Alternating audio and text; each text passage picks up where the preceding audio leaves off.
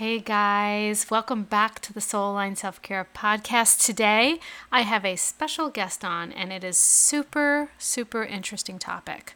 Her name is Dr. Jen Harrison, and she is a highly experienced dissertation coach. How cool is that? She offers deep level support and self care to these students. So let's get into it.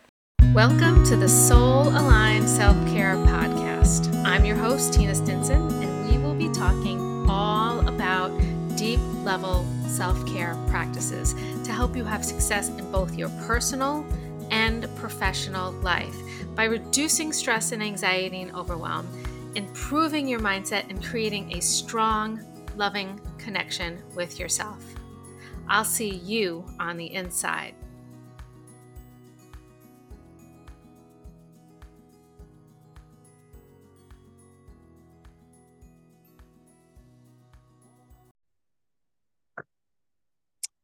Hey, Jennifer, welcome to the Soul Aligned Self Care Podcast. How are you today? I'm great. Thank you. Thank you for having me. Oh, I'm so excited to talk to you. Um, could you just tell us exactly, you know, what you do? Sure. So I am the CEO of Read Write Perfect LLC. And what we do is support dissertation students. So anybody who is in grad school and um, attempting to complete a large project or any kind of academic work. And I provide um, one-on-one attention and support that they need to get their dissertations done. That's very unique. I don't think I've ever heard of anything like that. And I think it's really cool and very important. So tell me some of the kind of stuff that you run into with these people.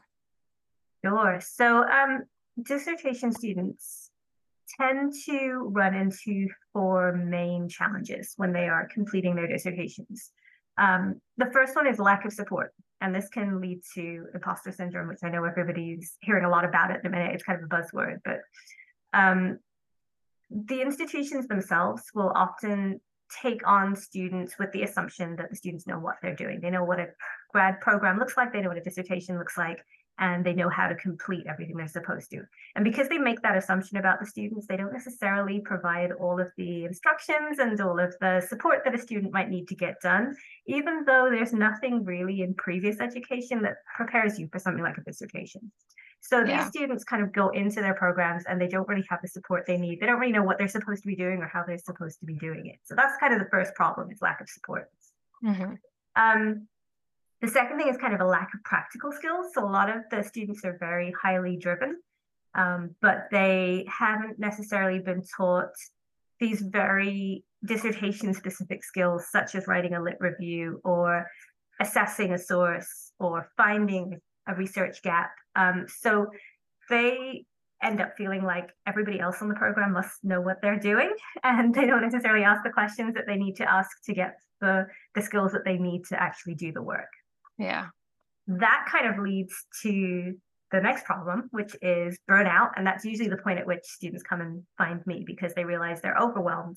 They don't mm-hmm. know what they're doing. They're fed up. They sometimes they're even kind of depressed or anxious. And um, they realize if they don't get some help, they're going to end up dropping out of their programs because they just can't take the strain anymore. So um, I see that having impacts on mental health for people. It has impacts on their career motivation. I've actually seen students who have had their physical health impacted by the stress of this situation. And Absolutely. their um, ability to complete. And another big one that they don't necessarily think about is the finances, because when you're kind of dragging your heels in one of these programs, you end up paying semester by semester, and um, you know it, it can be a real financial burden as well. Yeah. And then the last problem I see is that they have um, unrealistic expectations. So these programs, obviously, they want to get students into them, and they don't necessarily tell them how hard the work is going to be, how much time it's going to take. You know, they make it sound like it's going to be a walk in the park. You'll do this number of semesters, you'll do this each semester, then you'll be done, and you'll have a degree, and woohoo, everything will be great. But mm-hmm. um, the students don't realize just how much time and energy one of these is going to take. You know, the you know, I've had people come to me and say, "Oh, you know, my deadline is December, but I'm really thinking I can get my lit review done in the next week. Not realizing that a typical lit review can take two, three months to research. Oh, wow. So um, they kind of lack that knowledge up front that would help them know what they're getting into when they get mm-hmm. into one of these programs. So those are kind of the four things I really see students struggling with.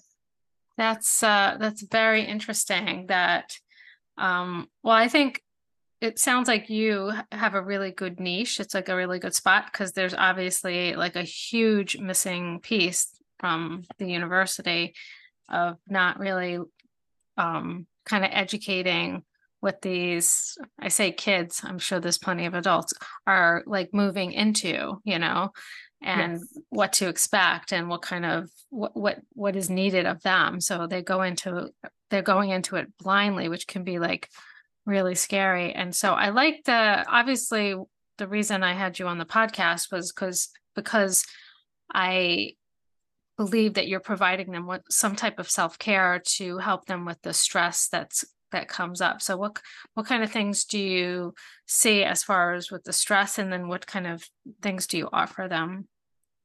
Sure. So i teach a number of different strategies to the students that come to me. Um, some of them are focused on self-care and some of them are focused on just kind of managing the stress and the workload so that self-care is almost less needed so mm-hmm. there's kind of preventative self-care, remedial self-care, as it were.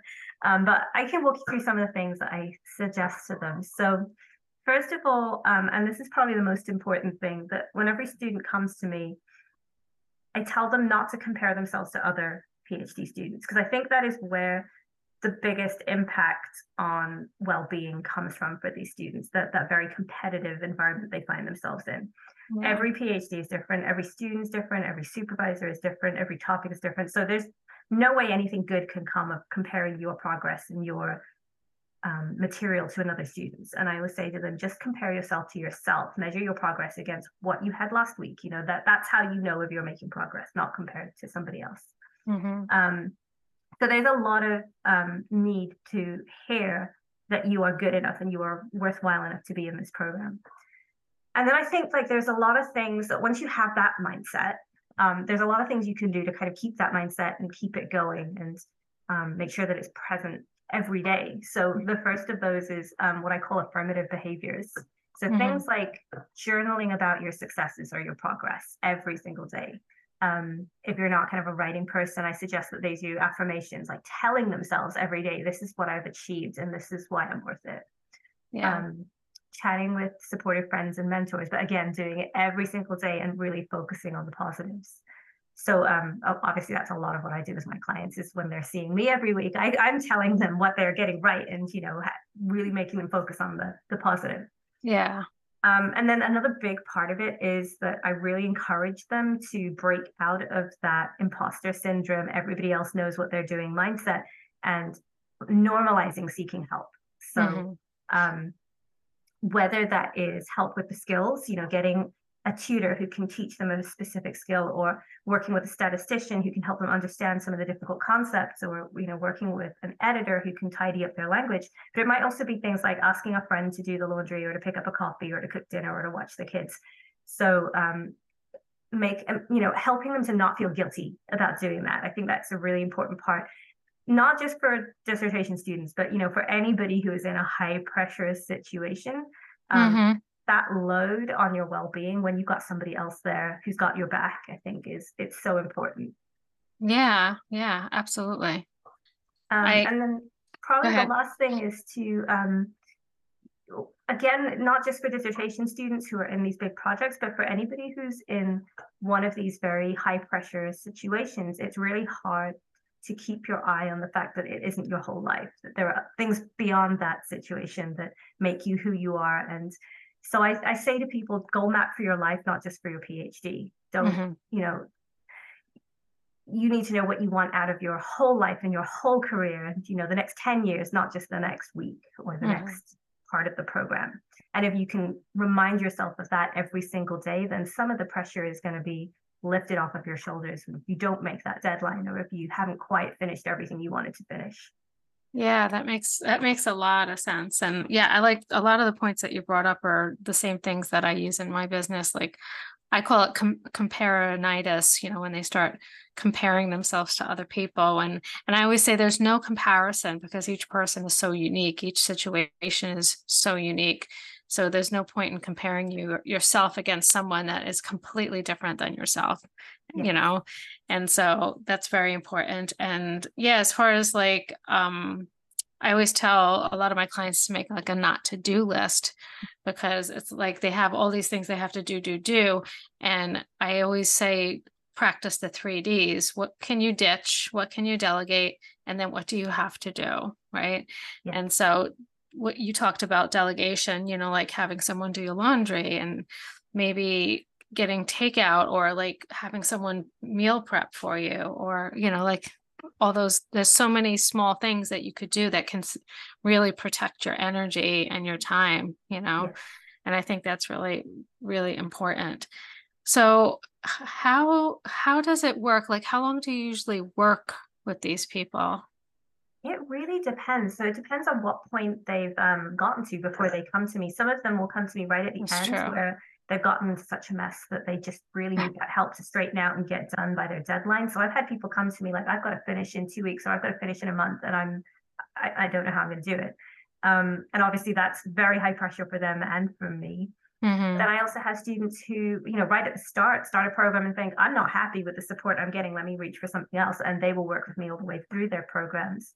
So yeah, all different lengths of time. You know, I've had students stick with me for years, and I've had students that I've literally worked with for two, three weeks and been done.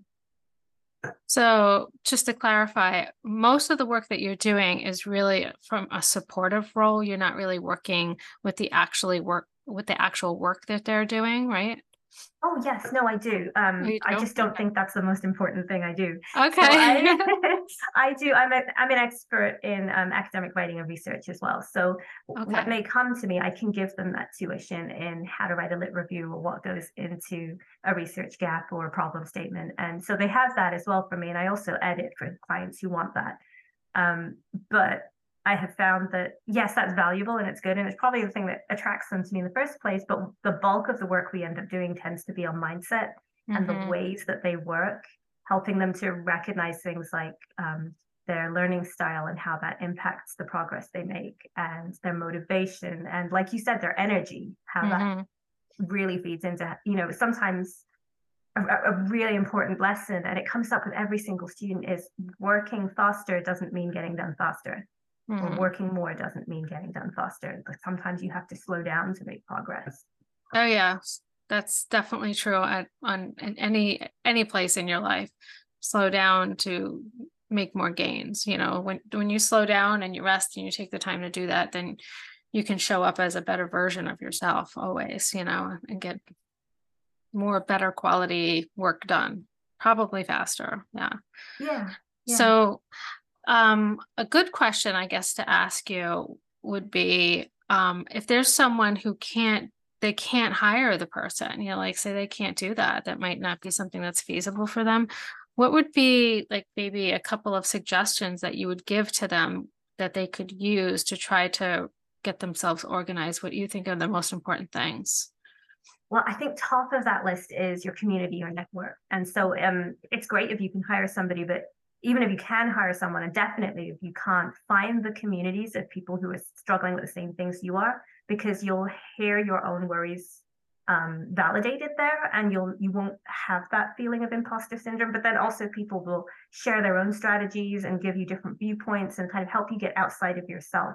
So um, there are loads of dissertation and PhD and research groups on Facebook. There's the um, academic chatter and academic um, Twitter groups on Twitter or X, I suppose it's called now. Yeah. Um, and there, you know, most institutions also have, you know, cohorts will create their own groups. And if your cohort hasn't done that, you could create one, reach out to the other students, say, would you like a study group? Would you like a chat group? So, if, you know, whatever way you can find to have a community, join a community, um, to hear other people with the same struggles and the same triumphs that you are, you know, celebrate each other and help each other. That I think is the top piece of advice. And then the other is like you know with within your family as well your family your friends they can be your support even if you can't hire someone to help you with that. Yeah i think that's really smart especially if you can get into a community of people that are doing something that's very similar to what you're doing you know that's really uber focused on the same topics or i'm not sure if that's something that happens. I don't have any experience in any of this but i'm not sure if that happens but i could see that being super helpful. I see that being helpful to myself when I'm around other uh, entrepreneurs that are in business for themselves talking about different things. It just helps not only is it supportive, not only does it make you not feel alone, but it also like adds it, it helps you move forward quicker. It just like supports you and builds you up and stuff like that. really does. Yeah. And I don't think a lot of um, dissertation and PhD students realize just how many different types of support group there are out there or community there are, because there are communities for your field. Um, so there will be organizations and um, you know specialty research groups and so forth that have to do with the topic that you're researching. So for me, for example, I was a children's lit expert, and there was the Children's Literature Society of the United States that is just all of those people gather, gathered together to talk about that topic and its research. Mhm. But then there's also, you know, student groups or PhD groups. So they're not necessarily all on your topic. They can give you a different perspective, a multidisciplinary perspective, but they have that shared experience of doing the same kind of degree. And then I also think it's really valuable to have a support network that has nothing to do with your field, that has nothing to do with your topic or researching or higher education, because sometimes, like I said, those communities can be very competitive, very um, comparative. Whereas the people who are outside of that can take a step back and help you get that bigger picture of your life and your goals and remind you to put things into perspective and to see things from a different viewpoint. That makes so much sense. I'm glad you brought up that point because of the the, the competitive um, edge there. Like it might not be very beneficial to work with people that are like, you know, then you run into more of them comparing themselves to each other. Yeah. I think it's So- give and take. You need a bit of both. Yeah, yeah, I think you're right. So, um, how do you usually work with people? Do you like do is, can can people work with you completely online? Yes. Um, yes, yes. that's the only way I work with people. I don't That's it. actually do anything in person at all. I think that just adds an extra time burden. um, That's true. Yeah, I have to agree with that. That I have to agree with that. And how often do you meet with these people? Like how how often do they usually talk to you? So again, it's very variable. I have some students who will only check in, you know, for an hour in a month, or Mhm. we'll do like an intensive week and then I won't hear from them again until the next semester. But really, I encourage students to check in with me every single week because it's really good for their motivation and for their um, focus. Yeah. You know, if you if you go it alone for too long, then you tend to forget the gains you've made.